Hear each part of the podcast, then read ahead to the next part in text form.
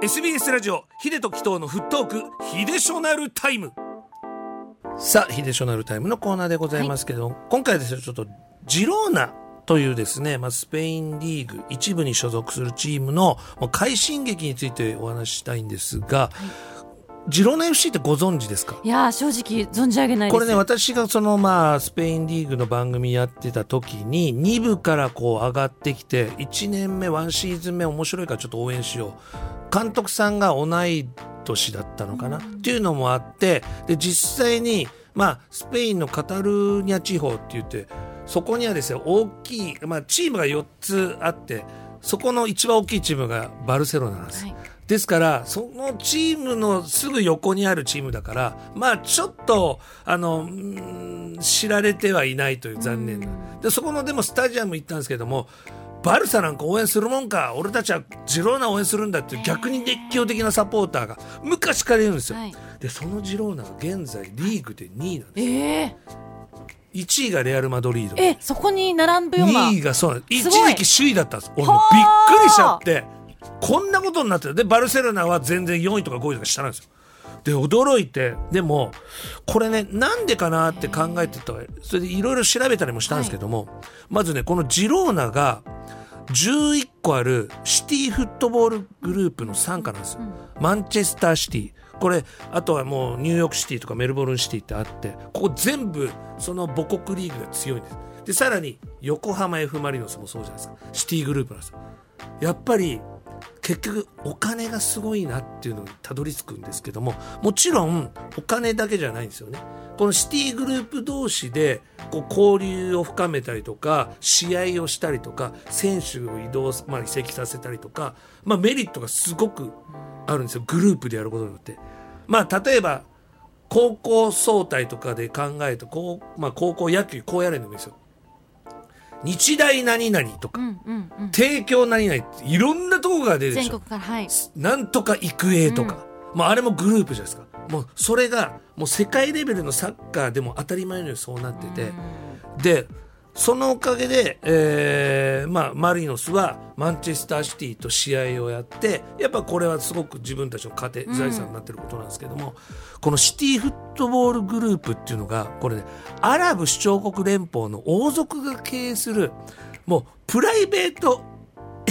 ファンドみたいなやつなんですね。だからお金も潤沢にお金いくらでもあると。うんだからその資金力を使って一つこうやっぱ大きい強いチームになったということなんですって。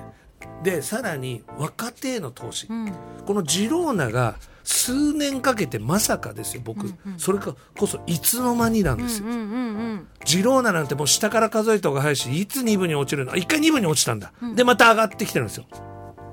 そしたらいつの間にこんな優勝争い圏内に入った？ねあのー国王杯もこう決勝に上がるようなチームになっちゃったと。ええって驚いたんですけども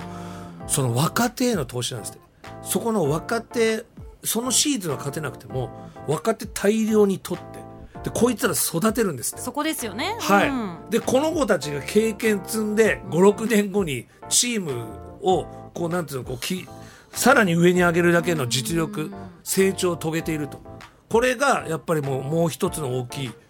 理由だということなんです。はだからもうやっぱりこうなんですかねもう本当にまさにこうファンド会社ならではじゃないですか発想が。いや今これが買いじゃないんですよ。極端な話今メッシ買ってもあなんです、うんうんうん。今エムバペ買ってそれみん。なもなんです知ってるよもう。そう。そうじゃなくてこの子これを買うとこっから伸びますよ成長しますよ儲けますよっていうことができてると。だからいかに複合的にスポーツビジネスとして考えなきゃいけないのかっていうことなんですよね。まあよく言うその何ですか？メッシ11人にとっても勝てないとか、うんまあさんまさん11人いても面白い番組作れるのかうんうんうんぐらいのことと一緒です、うん。まあバランスよく取るためには若手のここから最初にもう見つけとくという。すごいななんかでもマンチェスターのそのなんかあれですよねそのシティのなんか関わってる日本の方に昔インタビューしたことありますけど結構日本のはい関わってるんですよね最近ね。そうなんですそうなんで結構取り始めてるってなんかその時おっしゃってました。すんごいお金をかけて。大事ですよ。本当に日本人ってやっぱこう勤勉ですしやっぱこう教え方次第ではもう全然対等にやれると、まあ大谷翔平選手が分かりやすいじゃないですかまあ、あとは体育体の問題っていうのはあるかもしれませんけどねこちら留守電こと2代目、えー、2代目食べてみか子からいただあ食べて美香そういうことですねえー秀吉となるたいのがジローナの快進撃ということで、うん、やっぱり同じことを書いてますねシティフットボールグループに所属していますだからですよねっていうこと。ままさに本当そうですよ。ジローナ FC もそこのイズムを受けた選手ないし監督が指導し現在快進撃を続けている状況ですまあでもそう思うとなんか日本、まあね、将来要はこういう方とワールドカップ戦うわけですから、はい、国の代表の方とかとね。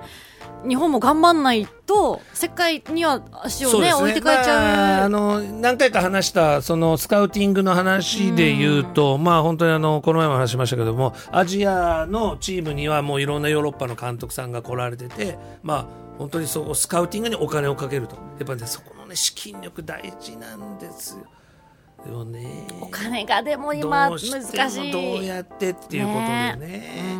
まあそこの話ばかりじゃないですけどね、うん、もちろんその個人個人の技術や努力ももちろんあってのことですけどね。やっぱそういうのが大事なんかないやでも多分その躍進まだ続くのでそうだからめちゃくちゃ楽しみ。そのまあ冒頭じゃないか、はい、まあ言ったこの各局、うん、やっぱ力になってテレビ局ラジオ局も、はい、サッカーにまあお金ではないでしょう、うん、なんかこうねメディアの力で人を集めるとか、うん、発信するとか